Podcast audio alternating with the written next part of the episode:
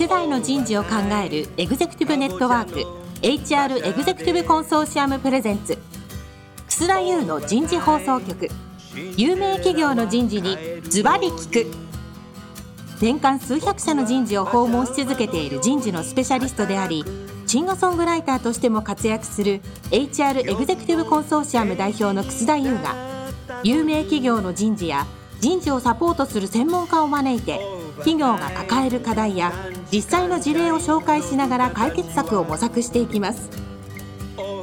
この番組はビジネスコーチ株式会社をはじめ HR エグゼクティブコンソーシアム協賛企業各社の提供でお送りいたします。楠田優の人事放送局有名企業の人事にズバリ聞くパーソナリティの楠田優です。先週、先々週からお送りしているテーマ、サイバーエージェントのカルチャー。1回目は、フィードバックが人の成長を加速する。先週は、新卒初任給改定の狙いについてお話を受けたまりました。今日は、心理的安全性です。えー、早速ゲストの方をご紹介いたしましょう。株式会社サイバーエージェント専務執行役員の石田優子さんです。石田さん、今週もどうぞよろしくお願いします。よろしくお願いします。石田さんも最近ね、どこの企業を訪問してもね、人事がね、心理的な安全性についてね、僕に質問してくるから、僕は心理的な安全な人だから何でも話したんだけど、今日はね、サイバーエージェントの心理的な安全性について何かエピソードをね、話しいただきたいな。はい。そうですね。あのー、まあ、よくこう言われているのは、挑戦と安心はセットっていう言葉を昔から。よく言ってるよね。はい、よく言ってますね。必ずね、サイバーエージェントさん講演してもらうとね、それ出る。あなたも出るしさ。そうですね。福さんも出るよな、それ。出ますね。まあ、なんかわかりやすいというか、その、心理的安全性って結局、その安全性というか、その、例えばじゃあ働きやすさと働きがいで言うと、働きやすさだけを整えていっても、業績って伸びないと思ってますし、本当の意味の、あの、心理的安全性ではないというか、と思ってるんですよね。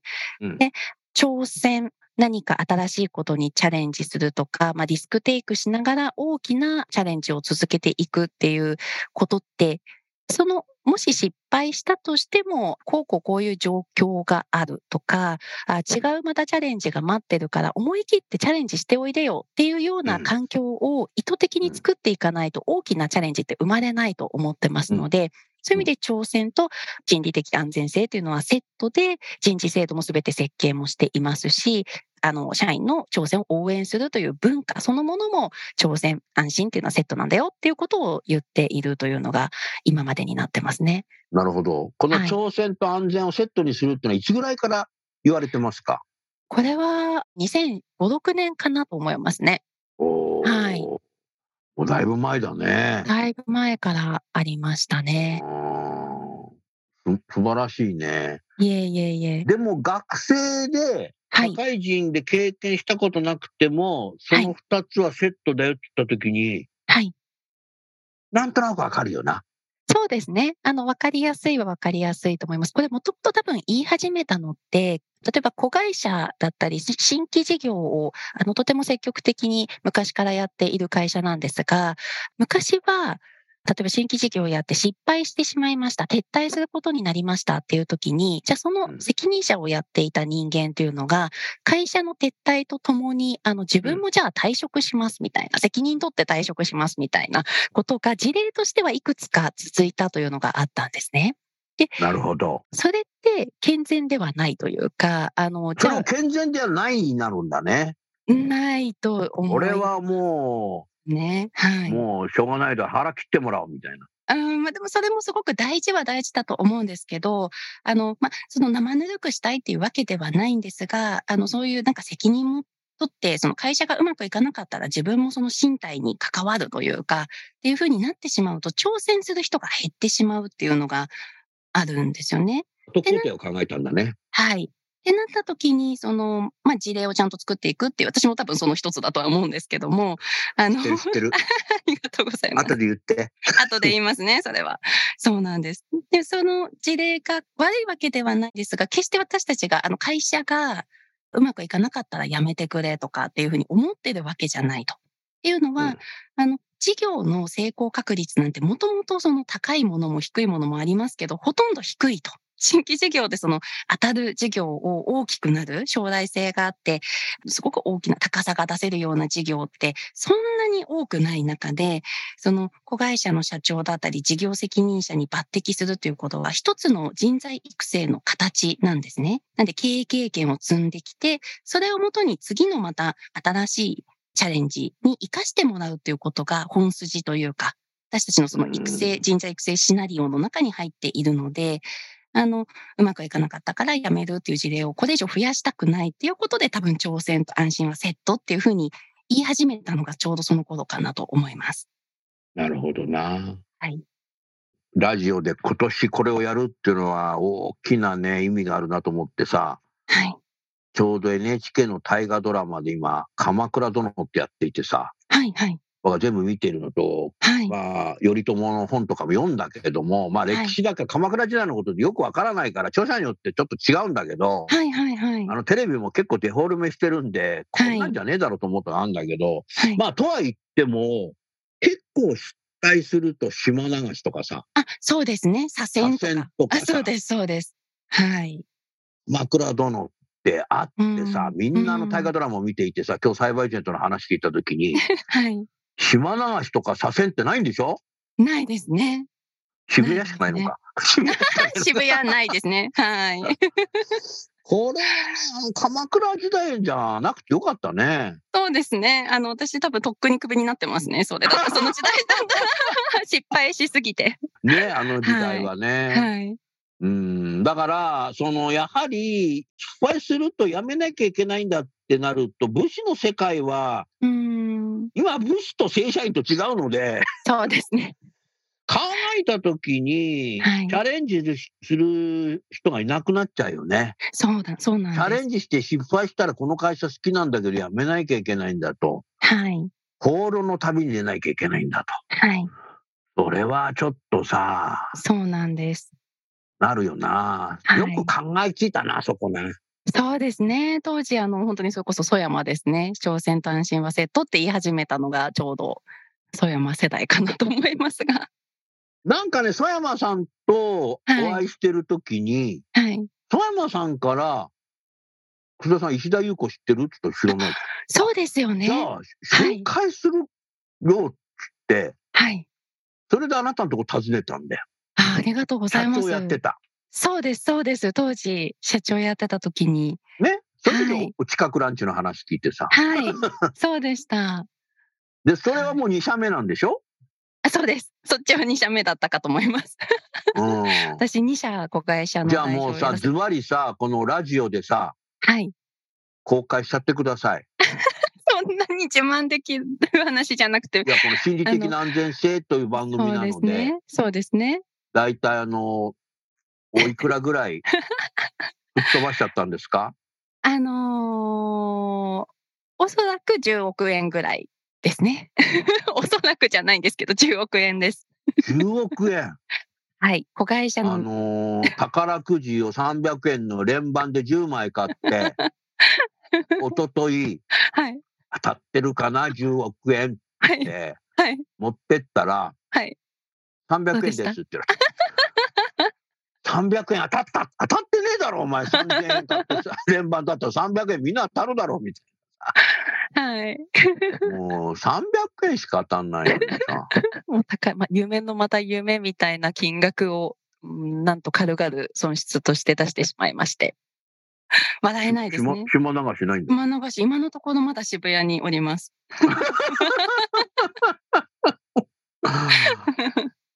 で、でもそれでなんか専務執行役になっちゃってさ。本当ですね。そういう人が採用責任者ってるんでしょ？大丈夫でしょうか？はい。大丈夫だよ。大丈夫だから番組で言っちゃって。もう、みんなノート書いたよ、もう。石田優子さんって10億円吹っ飛ばしちゃったの。いやオンラインで収録してたから、多分どっかで島にいるんじゃないかな。そう、本当そうですね。渋谷と見せかけて違うところからもかもしれない。渋谷島じゃないかみたいな。はい。うん。それすごいね。ね後ろ指刺されることもないんだよね。あのー、でもそれを土台にさ、あなたもさ、はい、頑張ってるもんね。あ、そうですね。それはありますね。はい。後ろ指はもちろん刺されるあれもないようにね。うん若い人たちサポートしてるわけでしょ？はい。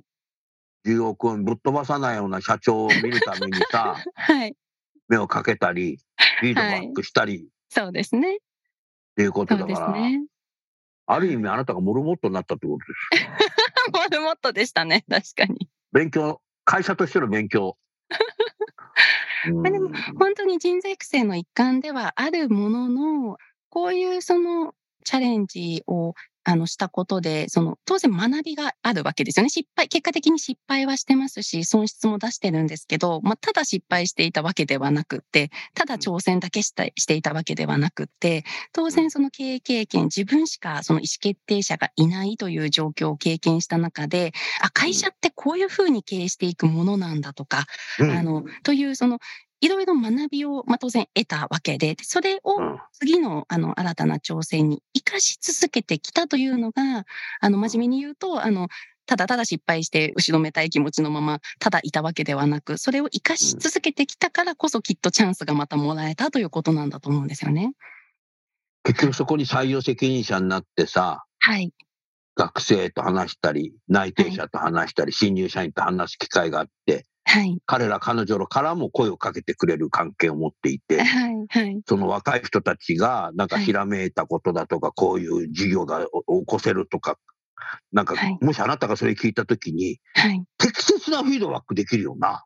そうですね。はい。あの、私の経験談としても言えますし、あの、これまで。あなたがこの2社起業してなかったら、はい。あ、そうなので終わっちゃうよね。そうですね。あ、そうなの そうです、そうです。本当にそう思います。はい。自分の経験が生きますし、それがアドバイスとしても、そのリアリティが増すというか、はい。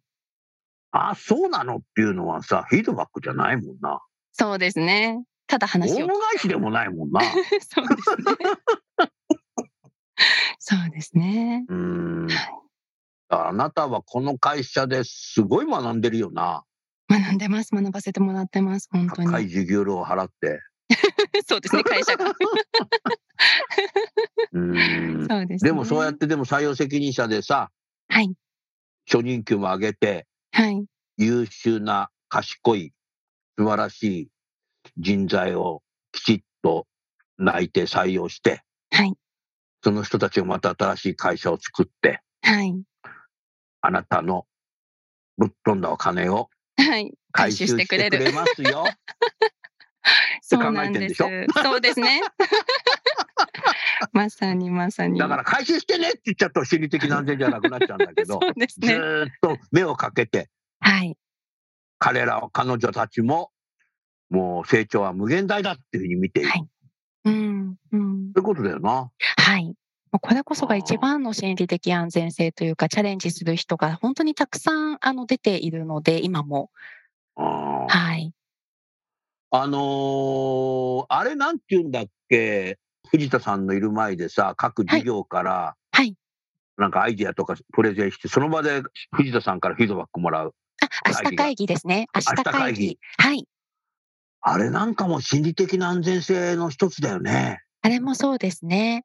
はい。あの、あの最初にね、言っちゃうと、はい。ああいうのってやってる会社いくつかあるんですよ。っていうか、いくつかっていくつもあるんだけど、大体終わったら、じゃあ、あと経営企画よろしくね、みたいな、経営企画がなんかさ、ね、やるかやんないか決めてさ、はい、やっぱ彼らはやめた方がいいですよああ、そうなの？みたいなああ、あるあるですね。でも本当にそういう会社でもその場でさ、やるとかやらないとか言うんでしょ？はい。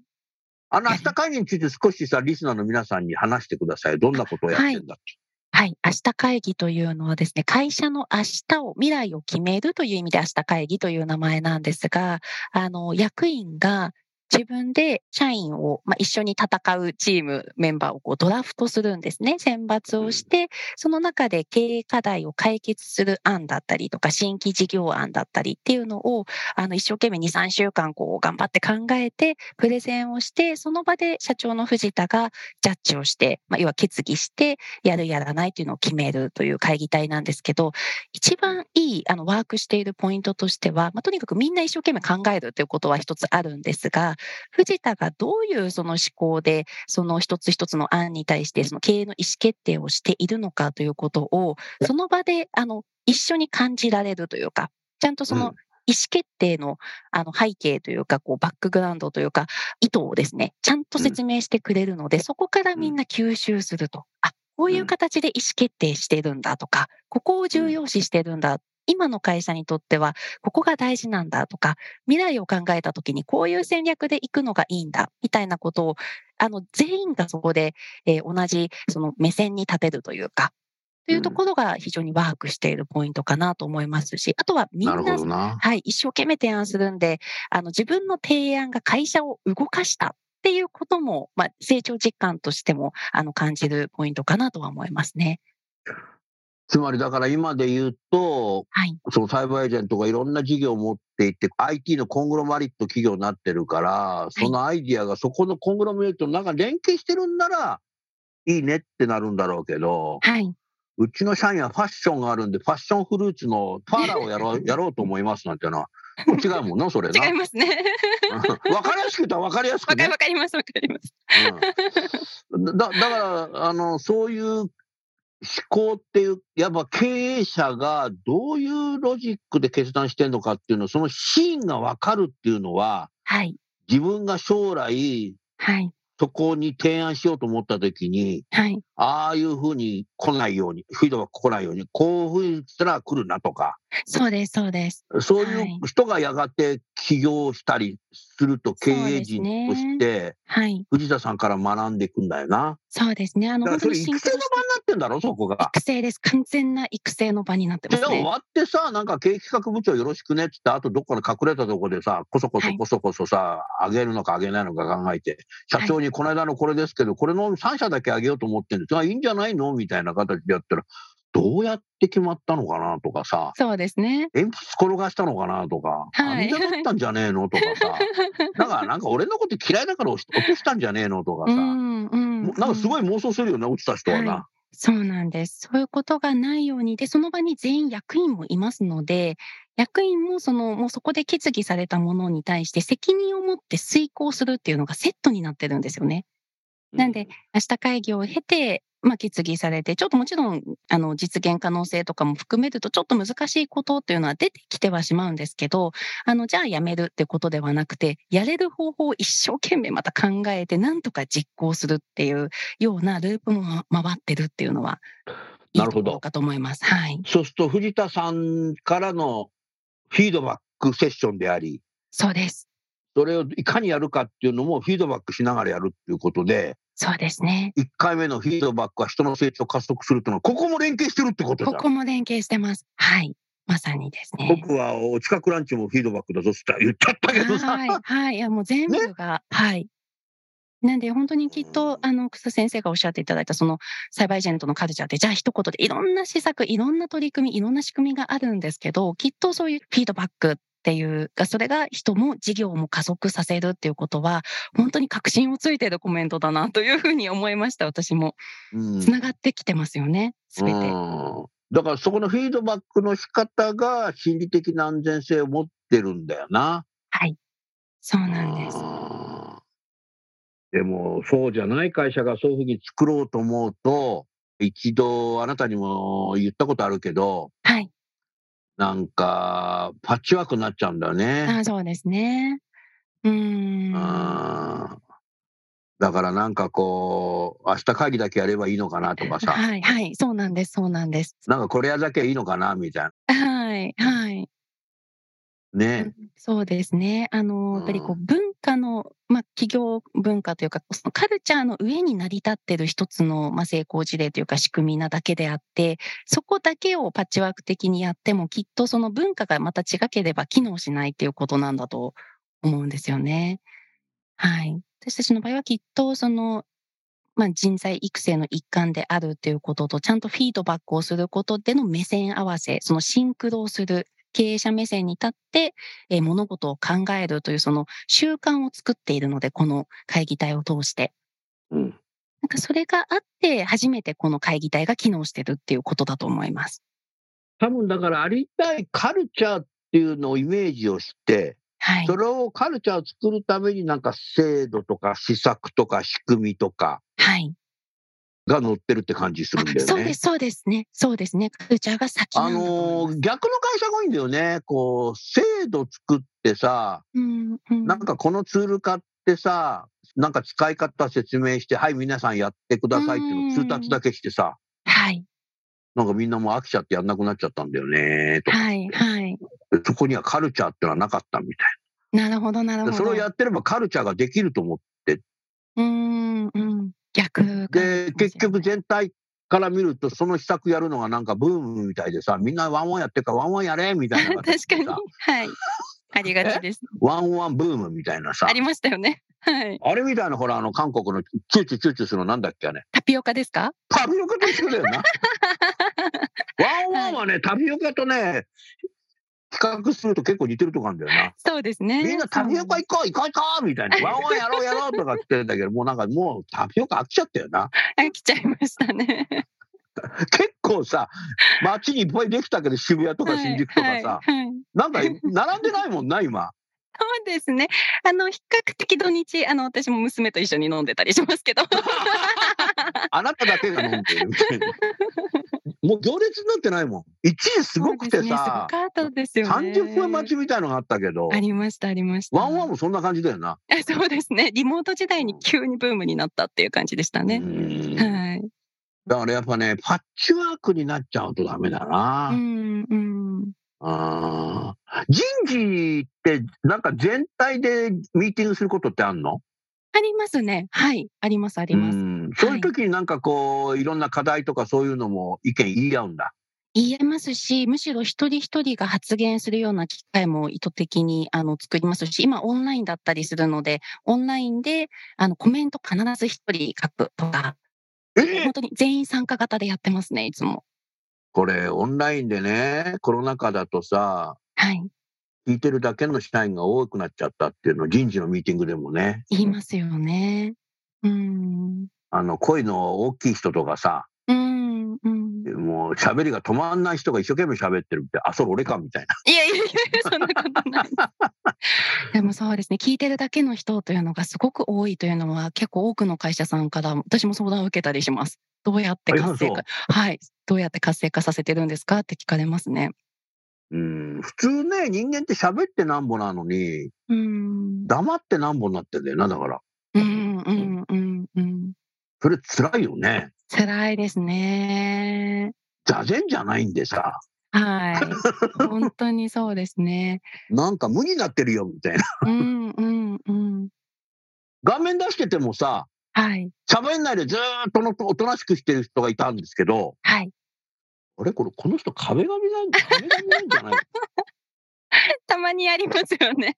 あの、写真なんじゃないかと思いますよね。背景みたいな。うん採用担当者が言ってたけど、このはいはい2020年からはいオンラインでの学生との面接になって、学生がね、全然ね、笑顔もしないし、もちろん目は合わないけど、こういうのって、うん動かないのがいて、はい。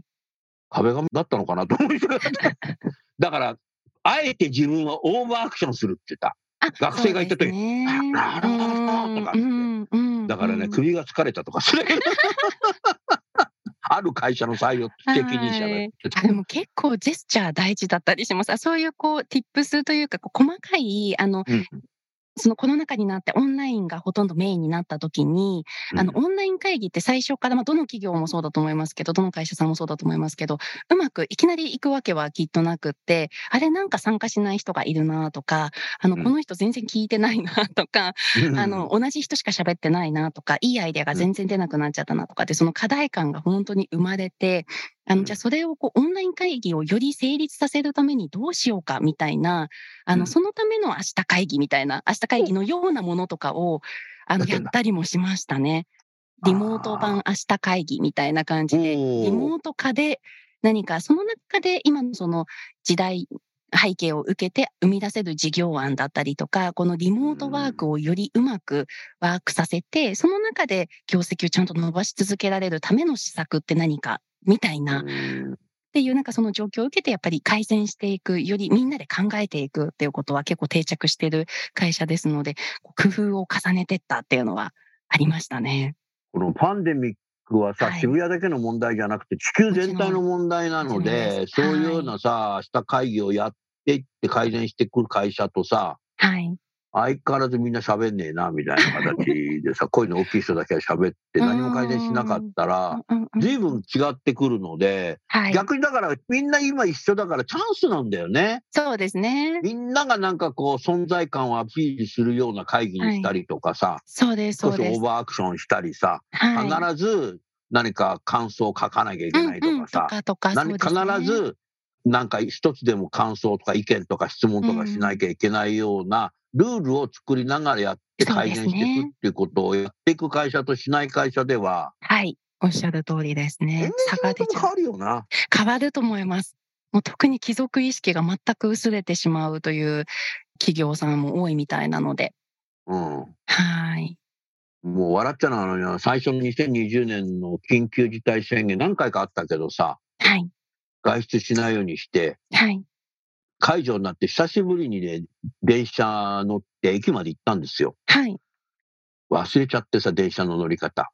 え 本当ですか？つまつまり何かっていうと、パスも持ってくの忘れちゃった。そうか電車ってパスもいるんだ でここで大きい声出しちゃったら周囲の人から笑われちゃうから何も知らないでさ、はい、戻った。で何かっていうとね、はい、発見機まで行ったんだけど、はい。切符で行こうと思って。はい。もう長年さ、パスモで乗ってたからさ、はい。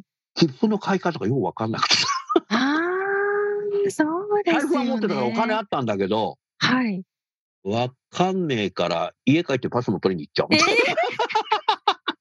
ここだけの話で言うとさ、はい、ここだけの話ってもうラジオみんな言っちゃってますけどね。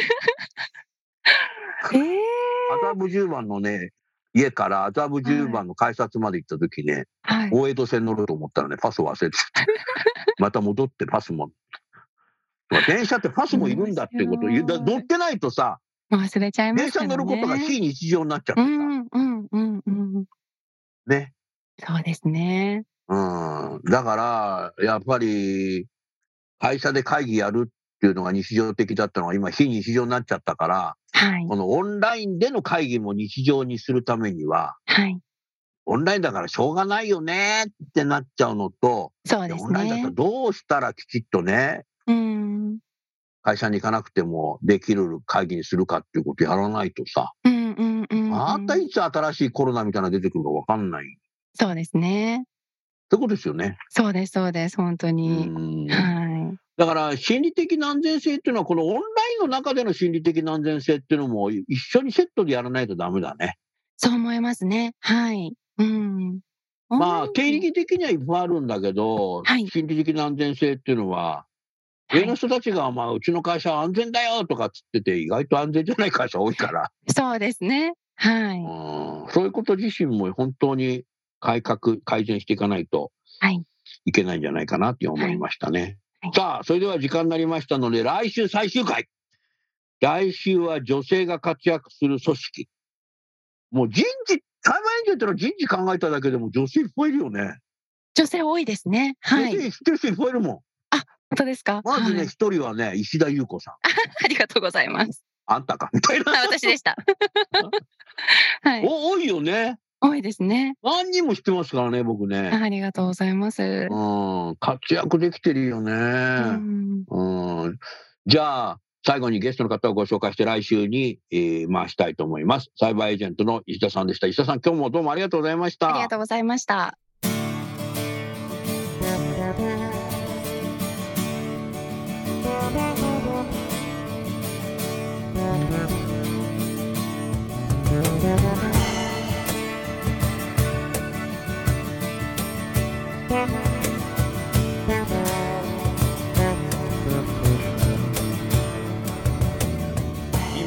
今日のお話はいかがでしたか？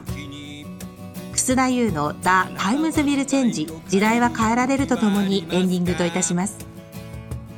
この番組は日本最大級の人事ポータルサイト HR プロのウェブサイトからもお聞きいただくことができます。HR エグゼクティブコンソーシアムでは月例勉強会や分科会などを通して人事エグゼクティブの方々の共通の人事課題に関する本音の議論の場を提供しています。ご興味がある方はぜひウェブサイトをご覧ください。この番組は人と組織の生産性を高めるビジネスコーチ株式会社 HR エグゼクティブコンソーシアム協賛企業各社の提供でお送りいたしました。楠田優の人事放送局有名企業の人事にズバリ聞く。それでは来週もお楽しみに。